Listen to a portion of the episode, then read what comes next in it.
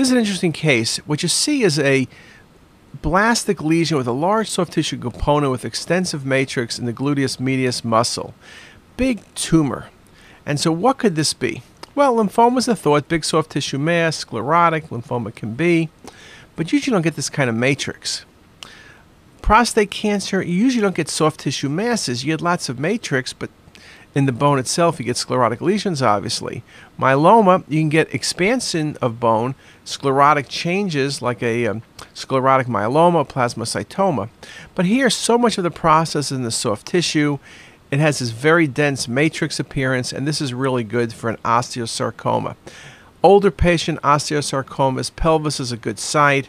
Often in patients who've had radiation, this patient had no history of radiation to my knowledge, but it's something to think about. Okay. Good case.